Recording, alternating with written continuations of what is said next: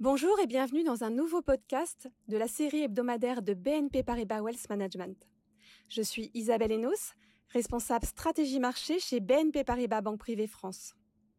Aujourd'hui, nous allons parler des annonces récentes de l'OPEP. Tout d'abord, examinons les faits.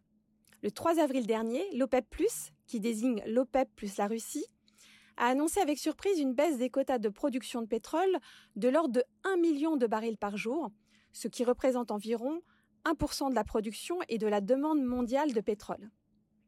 Si on analyse l'impact à court terme de cette annonce, l'indice de référence, le Brent, a progressé de plus de 5 dollars le baril dans un premier temps, pour s'établir désormais à plus de 85 dollars le baril. Cela ramène le prix du pétrole brut en ligne avec sa moyenne sur la période de décembre 2022 à fin mars 2023. Pourtant, les prix du pétrole ont touché un point bas de 15 mois, mi-mars dernier, sur fond d'une crainte d'un affaiblissement de la demande mondiale de pétrole. Cette baisse est due à l'incertitude entourant la réouverture de l'économie chinoise, mais également aux sanctions imposées à la Russie et à la faiblesse relative de la demande mondiale d'énergie.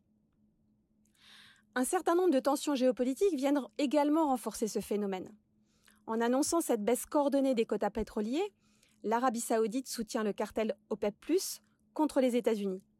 Ces derniers sont sans doute déçus que l'administration Biden n'ait pas profité de la faiblesse du, prix du pétrole WTI, bien en deçà des 70 dollars le baril à la mi-mars. Ils auraient pu en profiter pour recharger la réserve pétrolière stratégique américaine. En effet, le gouvernement américain avait revu à la baisse sa réserve stratégique pétrolière afin de faire baisser les prix de détail de l'essence et par conséquent d'appuyer sur l'inflation globale qui était à son plus haut niveau depuis les années 80. Mais étonnamment, Joe Biden ne s'est pas récemment engagé à acheter ce pétrole brut bon marché. Il aurait pu en profiter pour reconstituer les 180 millions de barils de la réserve stratégique pétrolière.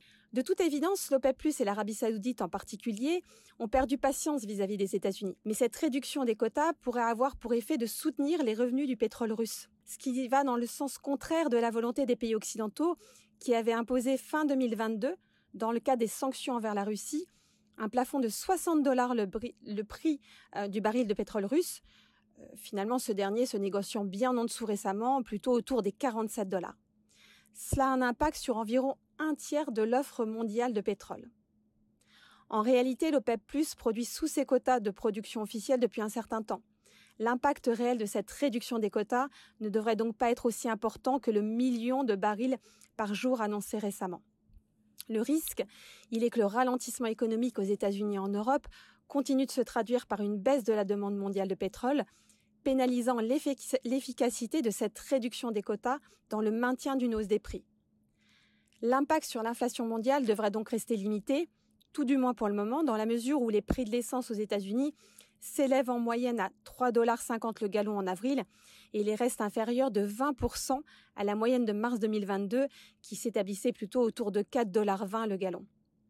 Mais dans l'ensemble, nous pensons qu'il existe un biais asymétrique des prix du pétrole à moyen terme. Compte tenu de la croissance à long terme de la demande en provenance des pays en voie de développement, en particulier l'Inde et la Chine et d'autres pays asiatiques, dont l'intensité énergétique continue d'augmenter au fil du temps. Nous prévoyons que le prix du baril de pétrole brut devrait rester dans une fourchette comprise entre 90 dollars et 105 dollars d'ici 12 mois.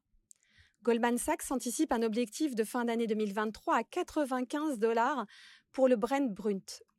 C'est bien au-dessus de son niveau actuel, même après la récente flambée des prix. Dans l'ensemble, nous restons optimistes à l'égard des matières premières, y compris de l'énergie. Nous sommes favorables à l'investissement dans les producteurs d'énergie qu'il s'agisse de producteurs de pétrole et de gaz ou d'énergie renouvelable. Nous nous attendons à ce que la rentabilité du secteur reste supérieure à sa moyenne de long terme au cours des 12 prochains mois. Merci d'avoir écouté ce podcast hebdomadaire de BNP Paribas Wealth Management. N'hésitez pas à liker ou partager ce podcast et vous abonner à notre chaîne sur toutes les plateformes de podcast. Et pour plus d'informations ou pour nous contacter, consultez notre rubrique stratégie d'investissement sur notre site internet. Merci beaucoup.